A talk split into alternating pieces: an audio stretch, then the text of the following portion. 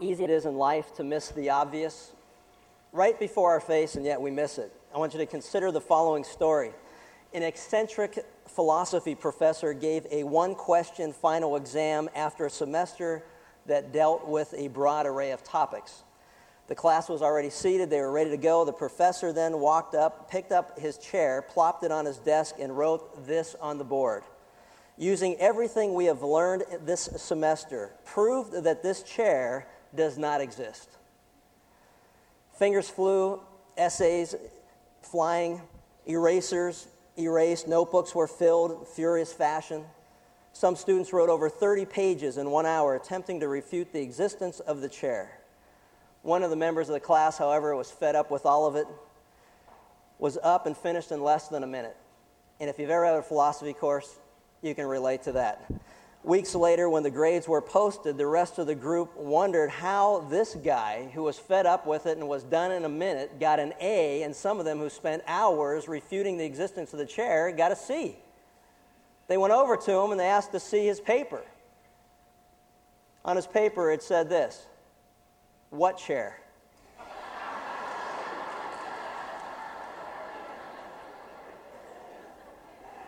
he got an A.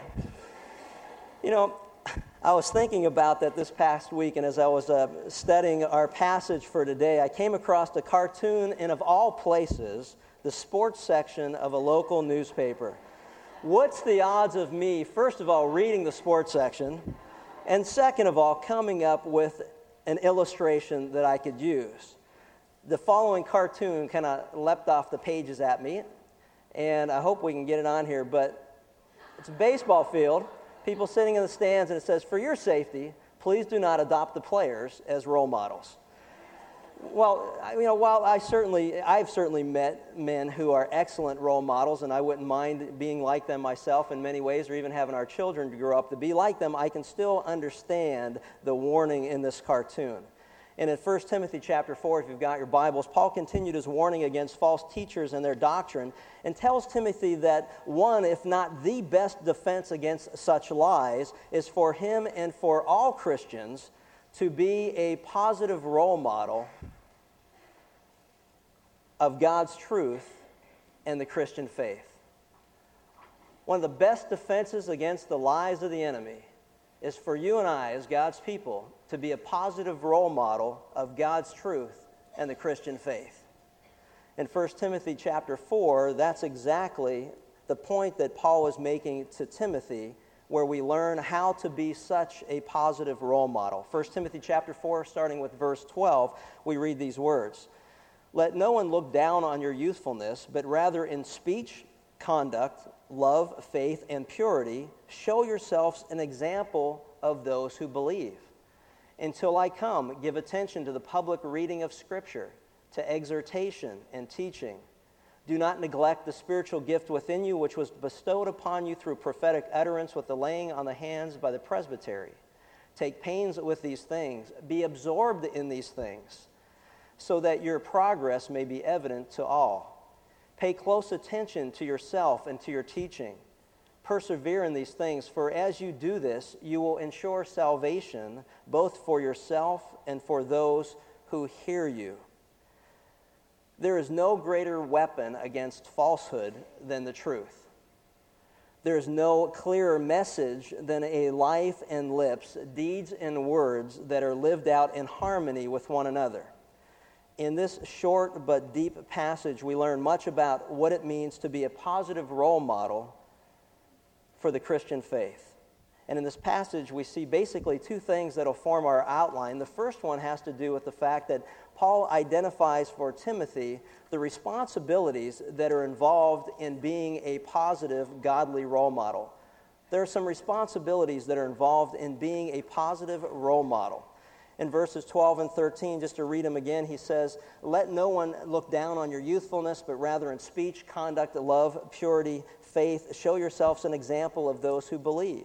Until I come, give attention to the public reading of Scripture, to exhortation and teaching. Very simple outline that will follow is that Paul identifies for Timothy, Timothy responsibilities that must be carried out in order to be a positive role model of the Christian faith. It's been said that the, the single greatest tool of leadership is the power of an exemplary life. The single, single greatest tool of leadership is the power of an exemplary life. That being true, Paul tells Timothy that as a minister of the gospel, he is to live his life in such a manner that it reinforces all that he has to say. If you recall, he has already told Timothy to preach the word of God with authority, the authority that comes with the truth of God's word.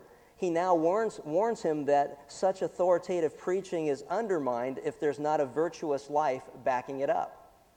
You can preach the Word of God with authority if indeed you're living an exemplary life of that which you are now teaching to those who are within your hearing. The New Testament has much to say about the crucial role of example. Timothy wrote to the Corinthians, I'm sorry, Paul wrote to the Corinthians in 1 Corinthians 4 I exhort you, therefore, be imitators of me. He went on to tell the Philippians in, in 3:17, "Brethren, join in following my example. Observe those who walk according to the pattern that you have seen in us, which we'll talk about more in a minute. In Philippians 4 9, he said, The things you have learned and received and heard and seen in me, practice these things, and the God of peace shall be with you. In 1 Thessalonians, back a couple of books, he writes a similar thought to the Thessalonians at Thessalonica when he writes these words in 1 Thessalonians chapter 1 verses 5 through 7. He says, For our gospel did not come to you in word only, but also in power and in the Holy Spirit and with full conviction, just as you know what kind of men we proved to be among you for your sake. We didn't come and just teach truth, we came and taught truth and lived it in front of you so there was no mistaking what it was we were trying to say. It was proved to you dynamically in the power of the Holy Spirit. The Christian life is a supernatural life, it is not a natural life.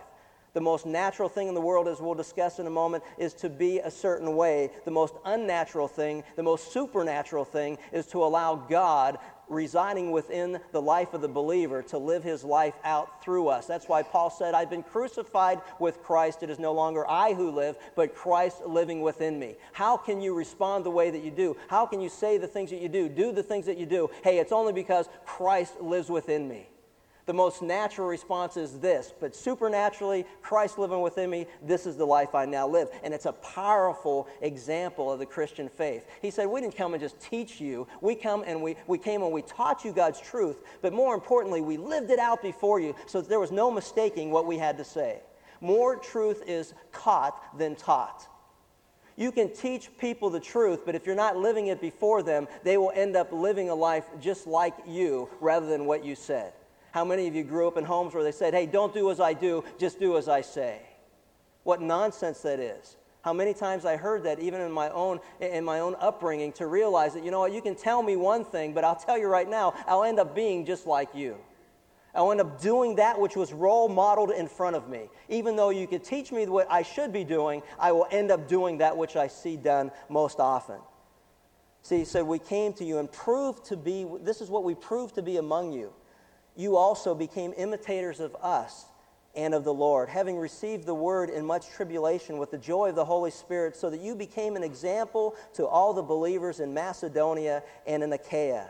The point is very simple. While we are told in Scripture clearly never to worship men, never to worship men as God, on the flip side, we are told to follow and imitate godly men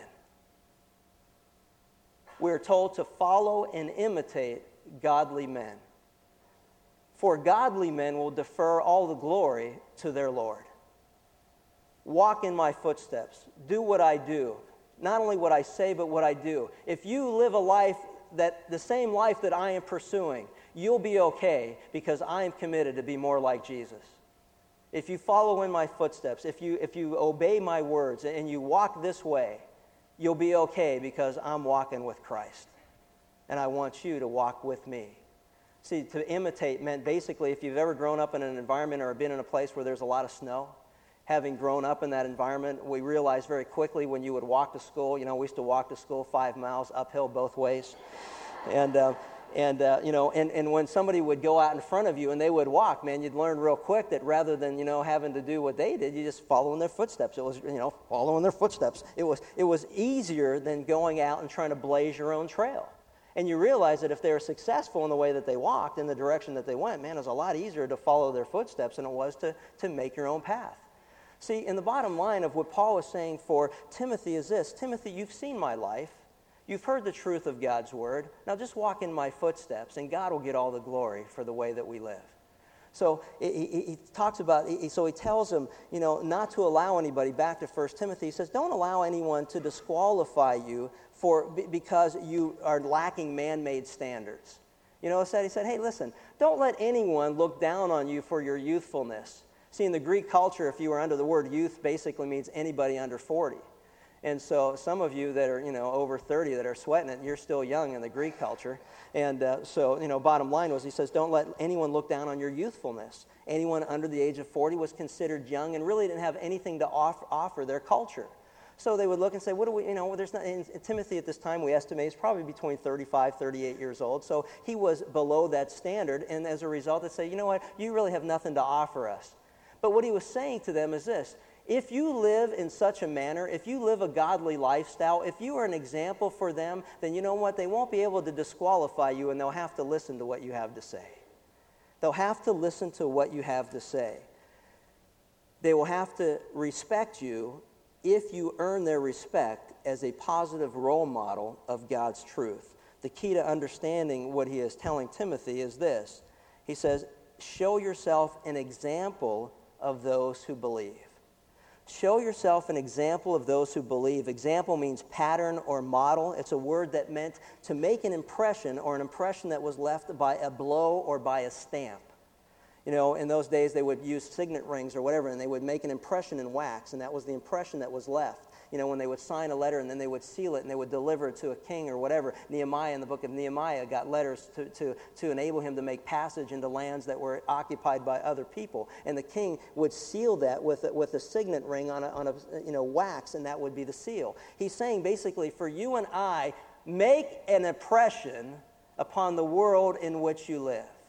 An impression that is of those who believe in the Lord Jesus Christ an impression for those around you that they recognize that as a Christian, there is a certain life or a manner of living that is worthy of our calling. Make sure that people are impressed by you as a Christian. That they recognize that you are living a life that is exemplary of a Christian life, of a person who has been truly born again. The reason we don't make much impression on our culture is because we're not much different than it.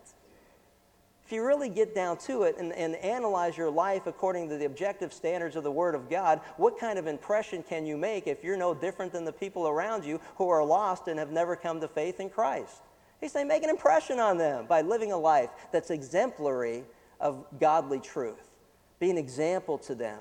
And the words that we see here basically has to do with a pattern of life as I said, a pattern is something that you follow. That, you know, at the end result, if you have a pattern that's made for a dress or something of that sort, and you see the end result, and this is the, the, the dress that comes out of following the pattern, you follow the pattern, you sew the dress, there it is. And you go, wow, you know what? Following the pattern led to the end result. Always saying for you and I at this point is very simply this follow the pattern that's laid out by the Word of God, and you will make an impression on a lost world for Christ. Follow that pattern. Timothy was to be an example. And now, see, here's, here's where we need to understand something very clearly, and that's this. Paul is telling Timothy to be an example so he would set the standard by which others would follow. So, there's a high standard for godly leadership, but at the same time, the purpose of godly leadership, living a life that's exemplary, is so that all of God's people would live the same way. So you can't sit there and go, oh, good, glad I'm not in leadership. This had to do with, you know, Paul telling Timothy this is what God demanded of Timothy's life. Now, wait a minute. Timothy was to live this life in front of the congregation so that all believers would then live a similar life or the same life. So we're all on the hook to be obedient to what we see here taught before us. Timothy was to live this life in such a manner that our life would reflect being truly born again, and that all of God's people would see how to live and then walk in a similar manner. So now he lays it out and he says, okay, you know what? Here's how we're to make an impression on our culture. Here's how God's people are to be a positive role model of God's truth. Number one, be a positive role model in God's truth in the area of speech. In the area of speech, the conversation of a positive role model must be exemplary. Look, turn back to the Gospel of Matthew, and I'll give you an example.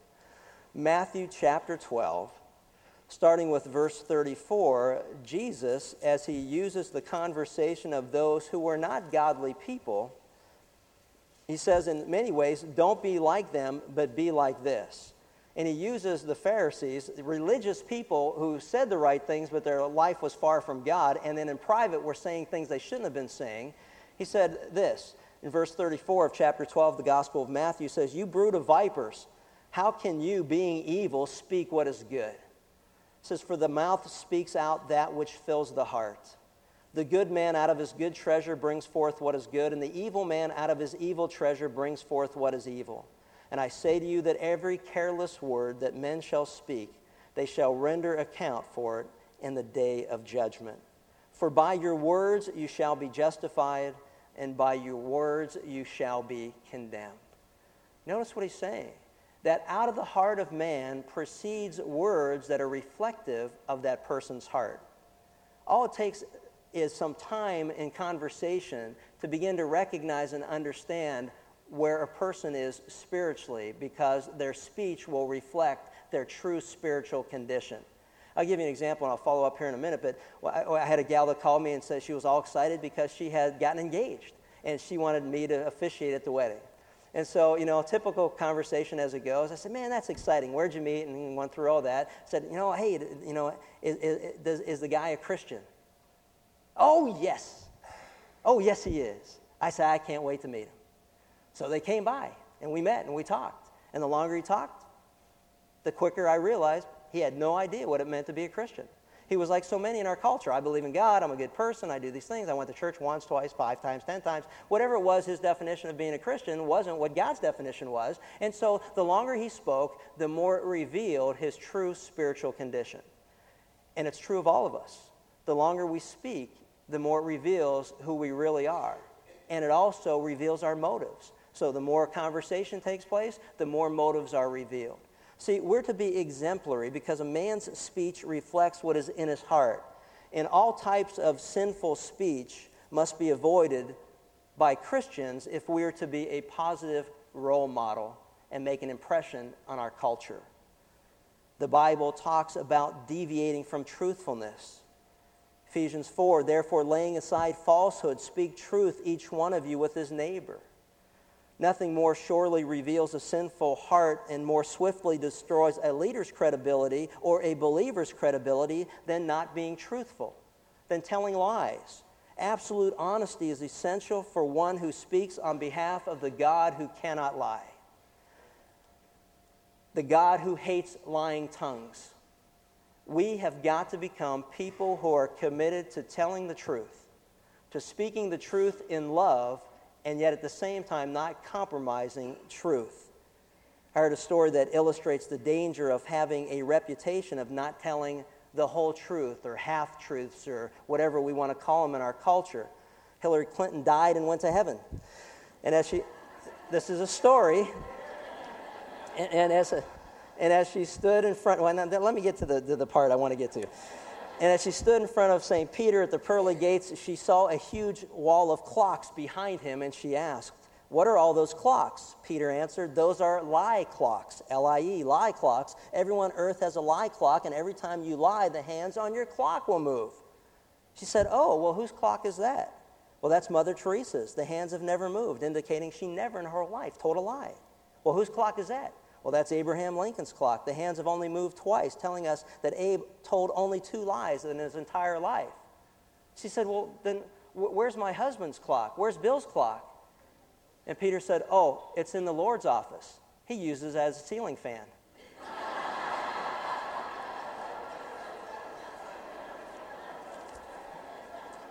Laying all politics aside, While we may laugh at such a story, make no mistake about it. As Christians, to be a positive role model, we must be committed to truth, and yet we're also told to speak that truth in love. Ephesians forbids angry speech, impure speech, dirty jokes, dirty stories, anything that's not uplifting, slanderous words. You know, a positive role model is one who, whose speech must be good for edification according to the needs of the moment, that it may give grace to those who hear. And with all of these things in mind about being exemplary in the area of speech as it relates to telling or speaking the truth in love and, and, and, uh, and, and you know, no angry words and all, that, all of that we see throughout Scripture, I want to give you an update because, as some of you may recall, three weeks ago I made an announcement, you know, addressing the ongoing discussions regarding the status of Kindred Fellowship. For those of you who don't know, that's what this group is called, and uh, you know, this Bible study and my teaching ministry here. And at the time, I gave an overview of how it has grown over time from a Sunday school or an ABF, Adult Bible Fellowship, additive to, uh, for some, what has become an alternative worship service. And so this has created in the minds of some, um, some in leadership a perception of this being a church within a church, primarily because of the size and because of the mix of people across generational group of those who attend. And the perception, this perception is viewed as negative and divisive. So, as a result of our ongoing discussions regarding the matter, it has become very clear that Kindred, in its current form, with me as its teacher, at some point in the future will no longer continue to meet on Sundays. Now, I want to be very clear so as not to be misunderstood. As of this time, we, as far as Kindred's leadership is concerned, are not aware of a specific date when this change will occur, nor do we know exactly what that means for me personally teaching here at Calvary Church, what future form of ministry that may take. Um, but we're exploring other options here at Calvary and uh, trusting that God will make his will clear to all who are involved in this decision making process. Now, the next question will come from some of you what can we do? And the answer is again, continue to pray because that's our first, that's our first response to situations like this and not a last resort. Uh, we need to be kind, as what we're learning right now, to be kind, to be guarded in our speech, not to be angry. You know, the Bible says that a gentle answer turns away wrath, and, and out of our heart, real, you know, out of our lips, it, it really reveals what's on our heart. And so we've got to be very careful in those areas.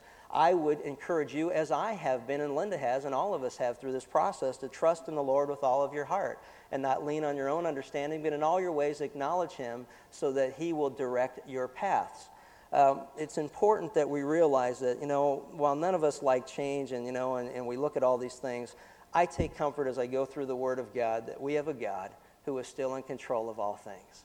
We have a God who's committed that the Word of God is taught with authority to a world that is hungry to know Him. So I have no hesitancies whatsoever in recognizing that God is ultimately in control of all things. I hope that you would do the same. And as future developments um, uh, become clear and apparent, as that one has, um, then we will update that. Because the last thing I want to be guilty of is misleading anyone, because our speech and being committed to truthfulness, that integrity, is what we're all about as God's people. And we need to recognize that and understand that. So, the second thing he talks about is not only in the area of speech, but that in the area of conduct. How to conduct ourselves, how to live a life that, that, is, that is worthy of our calling, a life that is reflected of Christ living within us. It's required uh, to be a model of righteous living. And when we say the word righteous, basically what we mean is very simple, and that's this there is a right way to live before God, and there is a wrong way to live before God. Righteousness is simply living out what is right before God. See, there is a way that seems right to man, but its end is destruction. And there is a way that is right before God, and we need to recognize what that right way is. He said, You know, be an example of the Christian faith, be a positive role model, not only in the way you speak, but also the way you conduct yourself so that your speech and your conduct go hand in hand. A biblical message paired with an ungodly lifestyle is nothing but blatant hypocrisy. To say the right thing and then yet not live it is nothing but blatant hypocrisy, and that was the greatest rebuke and condemnation that Jesus had for the religious leaders. Yes, you taught truth, but you didn't live it. You said the right things on the outside, but your hearts were dirty and filthy within. You dressed yourself all up, made yourself look good, but God, who knows the heart, knew that their hearts were far from God. You can't whitewash a character that is dark and dirty before God. Most of life's lessons, truths are caught and not taught. And, and, and, not taught, although we do both. Not making a positive impact on unbelievers. You know, when you stop and think about it, if you're not making a positive impact on unbelieving friends, family members, co workers, people in your community, I'm going to ask you to ask yourself a very difficult question. And that is, how do you live your life? I will guarantee you that if you live like hell, you will not make a heavenly impression. If you live like those who are lost, there is nothing attractive about your life in which they will seek out truth. If you are compromising your faith in the truth of God's Word, you have nothing to offer people in your life. If you are not making an impression, a positive role model for the kingdom of God, I challenge you to look at how you live your life and whether it is pleasing before God or not. I challenge you to consider the words that come out of your mouth, whether they are reflective of a godly character or not. The Christian life is to be effectively both. Our life and our lips should line up in harmony. Who among you is wise and understanding? James writes, let him show by his good behavior his deeds in the gentleness of wisdom the word of God over and over. Keep your behavior, behavior excellent among the Gentiles, so that in the thing in which they slander you as evildoers, they may, uh, on account of your good deeds, as they observe them, glorify God in the day of visitation. They can accuse us, the world can accuse us of all kind of things as being Christians. But if we are living a godly life, we are making an impression because our conduct and our speech are, are lining up with the truth of God's word. They can make whatever accusations that they want, but they have no grounds by which to convict. Our life is to be exemplary. The third area he talks about is that of love. Be exemplary in the area of your speech and your conduct in love. Biblical love, as I've mentioned, is not, is not ever to be confused with the emotion our culture calls love. Biblical love is supernatural. As I mentioned, 1 Corinthians chapter 13 is a great example of biblical love. Every wedding that I go to, every wedding that I officiate, I, I got to tie this in because there's nothing like this particular passage as it relates to godly love in the life of the Christian. 1 Corinthians chapter 13, we read these words If I speak with the tongues of men and of angels, but don't have love, I've become a noisy gong and a clanging cymbal. And if I have the gift of prophecy and know all mysteries and all knowledge, and if I have all faith so as to remove mountains, but I don't have love, I am nothing. And if I give all my possessions to feed the poor, and if I deliver my body to be burned, but don't have love, it profits me nothing. God's love, the love of God within the heart of the believer, the impression that we make upon the world around us as positive role models of the Christian faith, God's love is patient. You know, the Bible talks about God's patient. You know, the only thing that God has to be patient towards are people. He's not patient with the universe. He's not patient with the star constellations. He's not patient with the planets. He's not patient with anything other than people. God is patient with people. God loves people and wishes none would perish, but all come to everlasting life through faith in our Lord Jesus Christ. God is patient with you. He is patient with me. He is patient with those who are in rebellion against Him, and He sent Christ into the world to die for those, and yet while we are sinners. God is patient towards people. And the Bible says, as a result of Christ living within you, we must be patient towards one another. We are all a work in progress. We are not what we could be. We are not what we will be. And God, thank God, we are not what we used to be. God's love is patient. That's supernatural. That's not natural. The natural man becomes very impatient with people. God's love is kind and says the right words at the right time to give edification or grace in the need of that moment, to build people up and not tear them down. God's love is kind. It's not jealous. God's love doesn't brag or is not arrogant. God's love doesn't act unbecomingly, pout when it doesn't get its way. It doesn't seek its own. It's not easily provoked. The gentle answer turns away wrath. There's no hut button on, on a person who's living their life in faith in Jesus Christ and walking in harmony with Him. You can say and do whatever you want, but you're not going to push that hot button because it doesn't exist. A gentle answer turns away wrath and stays focused on the issues and not on you know, the sidetrack road that people want to go down. God's love does not take into account a wrong suffered. Doesn't hold things against other people when they've done harm to them. It just lets it go and lets God. Vengeance is mine, says the Lord, and I will repay one day if even that repayment is necessary. Let it go. Move on. It's been said we should write down benefits done to us in marble. Things that people have done for us that we never want to forget, chisel them in marble. But offenses against us, write them in dust and wipe them clean. God's love doesn't take into account a wrong suffered, doesn't rejoice in unrighteousness, rejoices with truth, bears all things, believes all things, hopes all things, endures all things, and praise God, that love doesn't fail. That love will never fail. You want to know how to stay married? Just allow Christ to love your spouse through you. That love will never fail. No personal sacrifice is too great when it comes to demonstrating love towards others.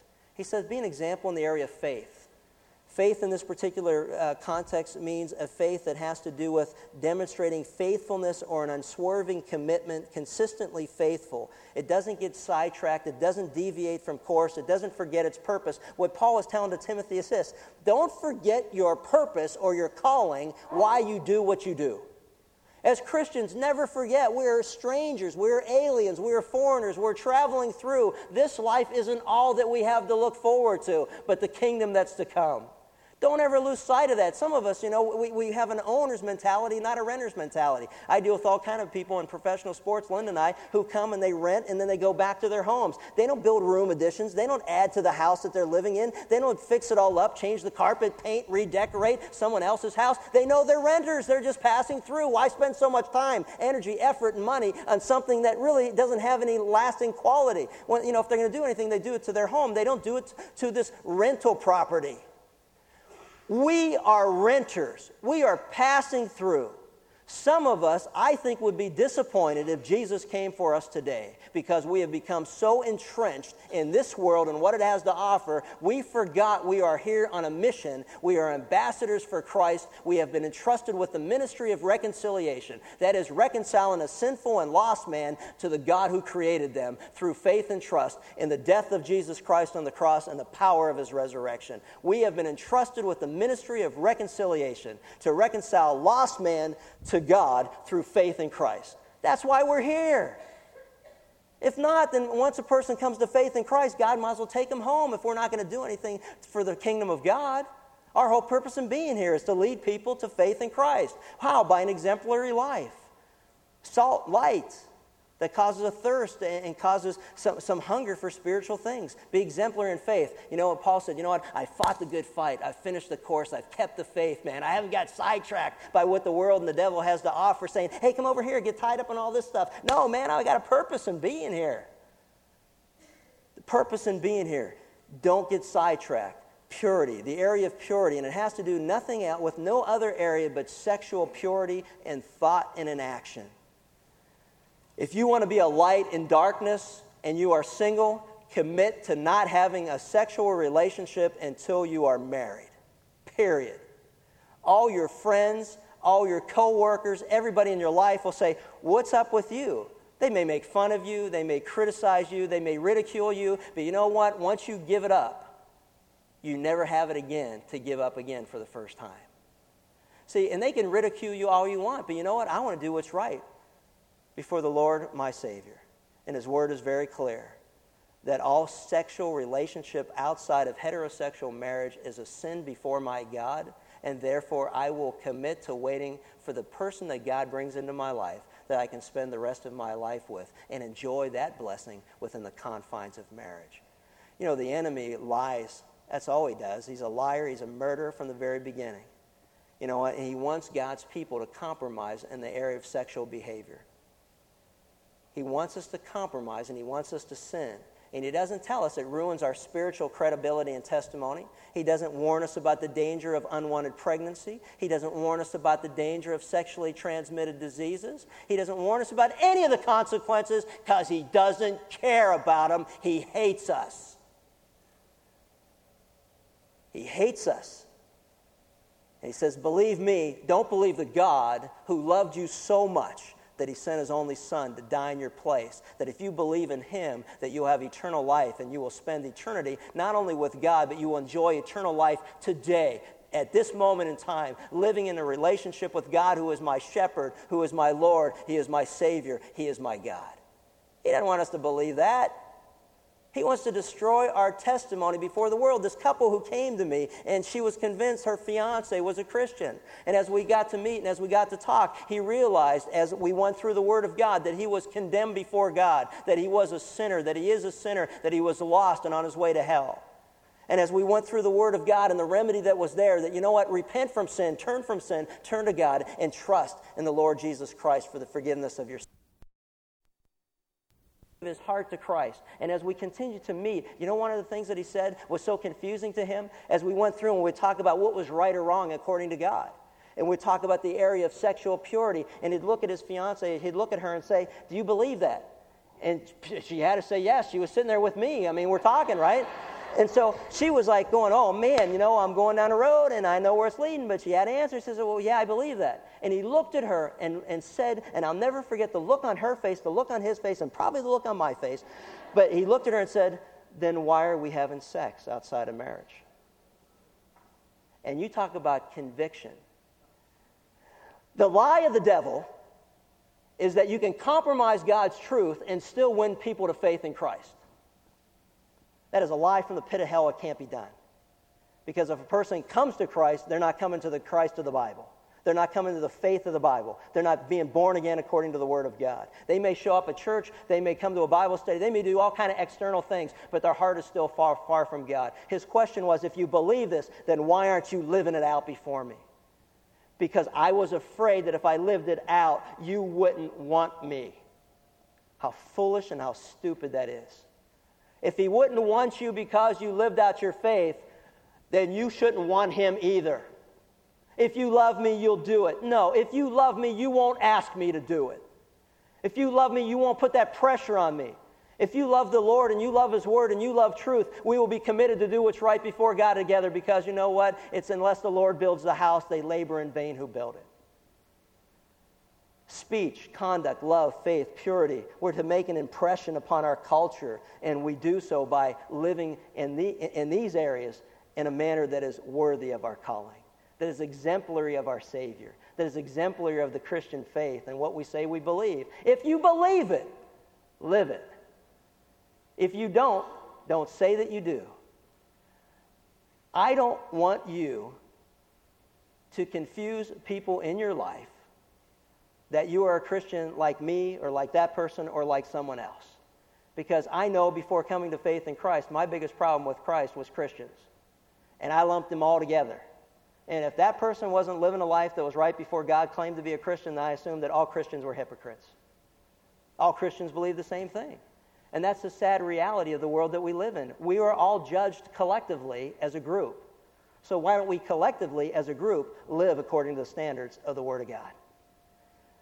The second area, as we are winding all this up, but the second area that he talks about has to do with, uh, he, he, tells Timothy um, in, in 1 Timothy chapter 4 again in verse 13, the responsibilities that have to be carried out also involve the practice of the church. And this has to do with Timothy himself, where it says, Timothy and all believers are to give attention.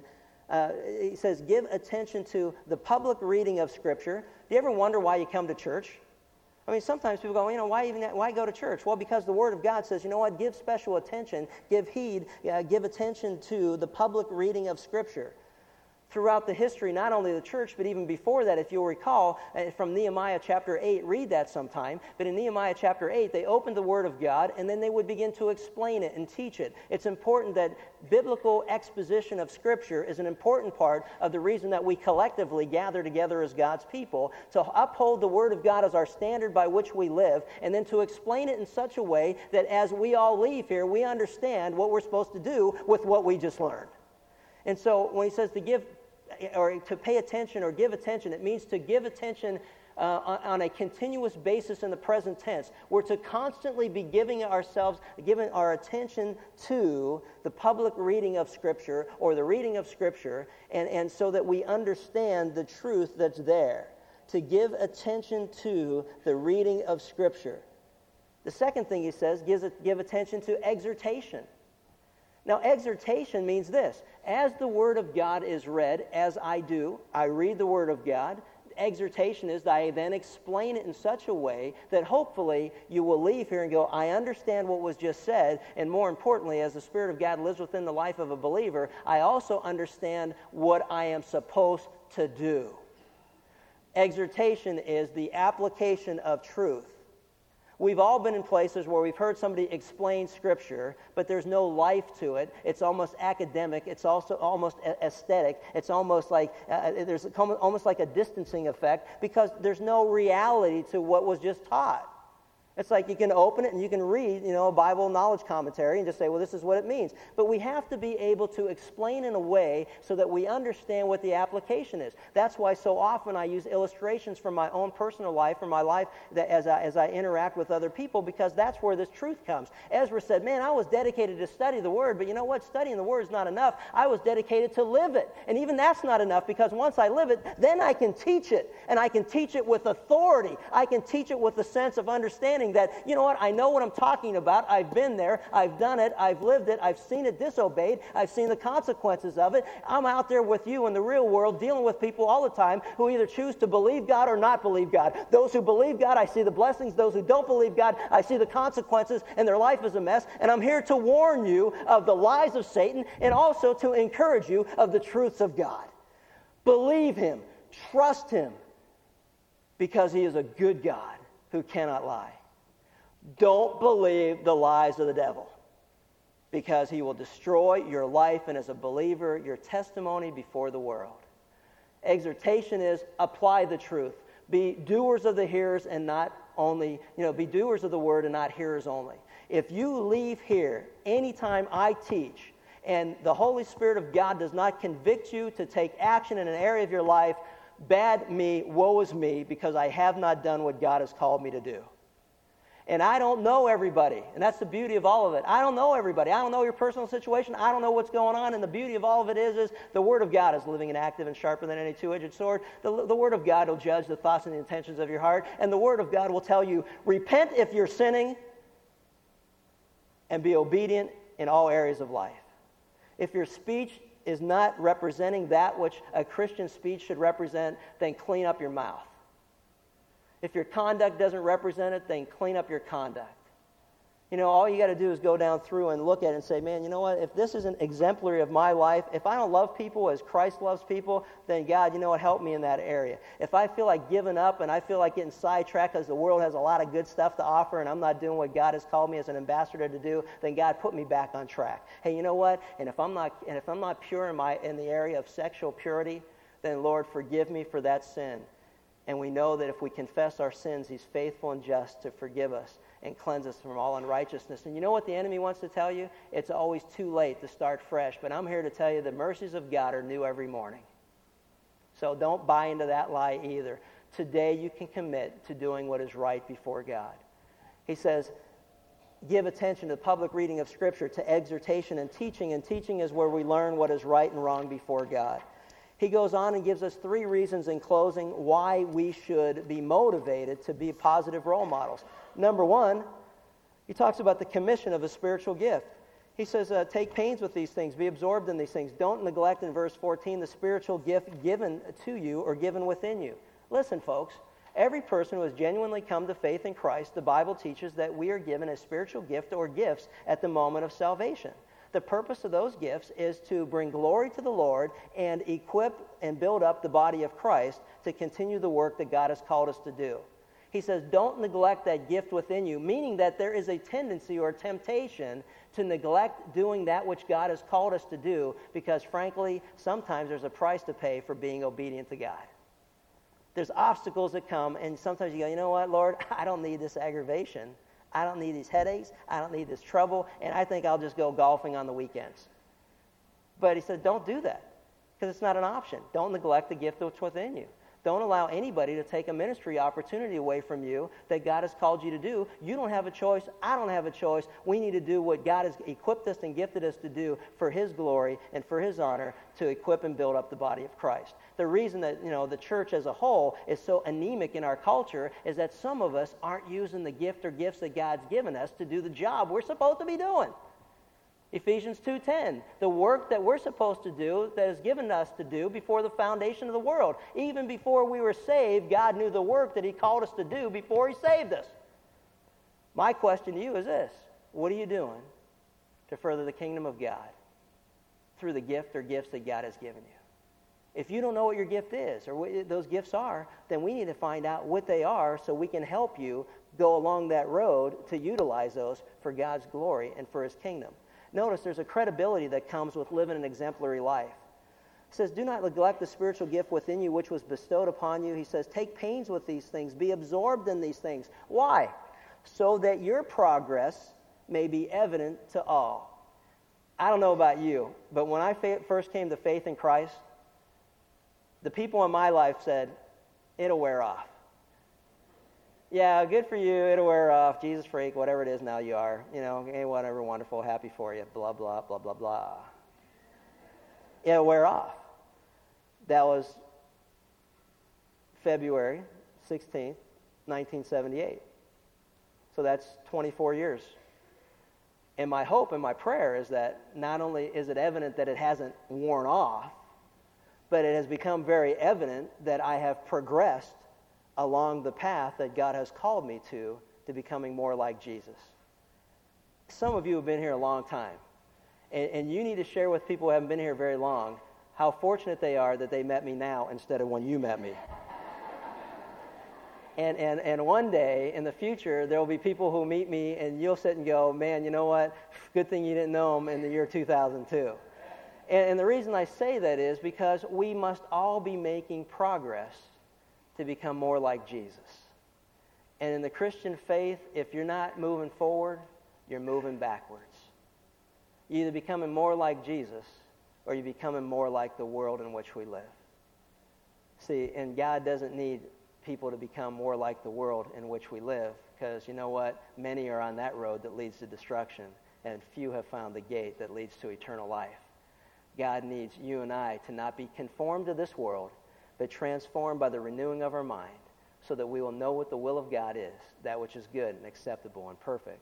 And the last reason he gives is this because it has eternal spiritual consequence. Living a godly life, being a positive role model of the Christian faith, has eternal consequence. He says, so your progress may be evident to all, pay close attention to yourself. Examine yourself. Make sure you're living a life that's exemplary of being a Christian. Measure it by the objective Word of God. Examine yourself. Pay close attention. Don't let it slip. Don't become like the world and not even know it. You know what? Every day, examine yourself. Lord, examine my heart. Is there any wickedness in me? Is there any, unway, any, any unclean ways in me? Am I doing something that's not right before you? Lord, your Spirit living within me. Teach me. Convict me of sin. Teach me truth. Guide me away from it and into a life that's pleasing to you. Lord, reveal that to me. You pray that prayer as a believer and get ready ready to start writing down everything that's wrong in your life. God, show me if there's any wickedness in me. Get out a piece of paper and pencil. The question will be do you really want to know? And once you know, are you really willing to turn from it and to live a life that's pleasing to God? Pay close attention. Persevere in these things, for as you do this, you will ensure salvation both for yourself and for those who greet you. Listen, not one of us as Christians can save another person from the condemnation and judgment of God. Not one of us. Only faith in the Lord Jesus Christ and Him alone, His death on the cross, the power of His resurrection, can save anyone from the judgment of God that's to come, the condemnation that comes with sin. None of us can save anybody. Get that clear right now. But the point that He's making is this all believers are light, all believers are salt you and I can create such a spiritual thirst in the life of an unbeliever that they will come to us for direction.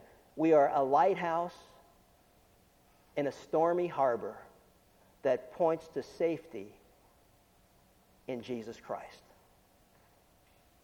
you and I, by living an exemplary life, a positive role model of the Christian faith, become lights who shine and point to the only Savior man will ever know, the only name given under heaven by which men can be saved, who will point people to the safety and sanctuary of faith in the Lord Jesus Christ. Is your life an exemplary life? Are you a positive role model of the Christian faith? If so, you will see people who have a thirst for spiritual things because of you, and you will point them to the safety that comes through faith in our Lord Jesus Christ and in Him alone. God, help us to become a positive Christian, godly role model. Father, thank you for your word, the clarity of it. We thank you for the conviction, even as we speak, even as we sit here, even as we listen to your words, of the power of your Holy Spirit. God, the only thing that holds us back from being obedient is our own free will. God, I pray for those who are here that know Christ, that they will commit to being obedient. If we love you, you say we'll obey your commandments. God, may we not compromise and believe the lie.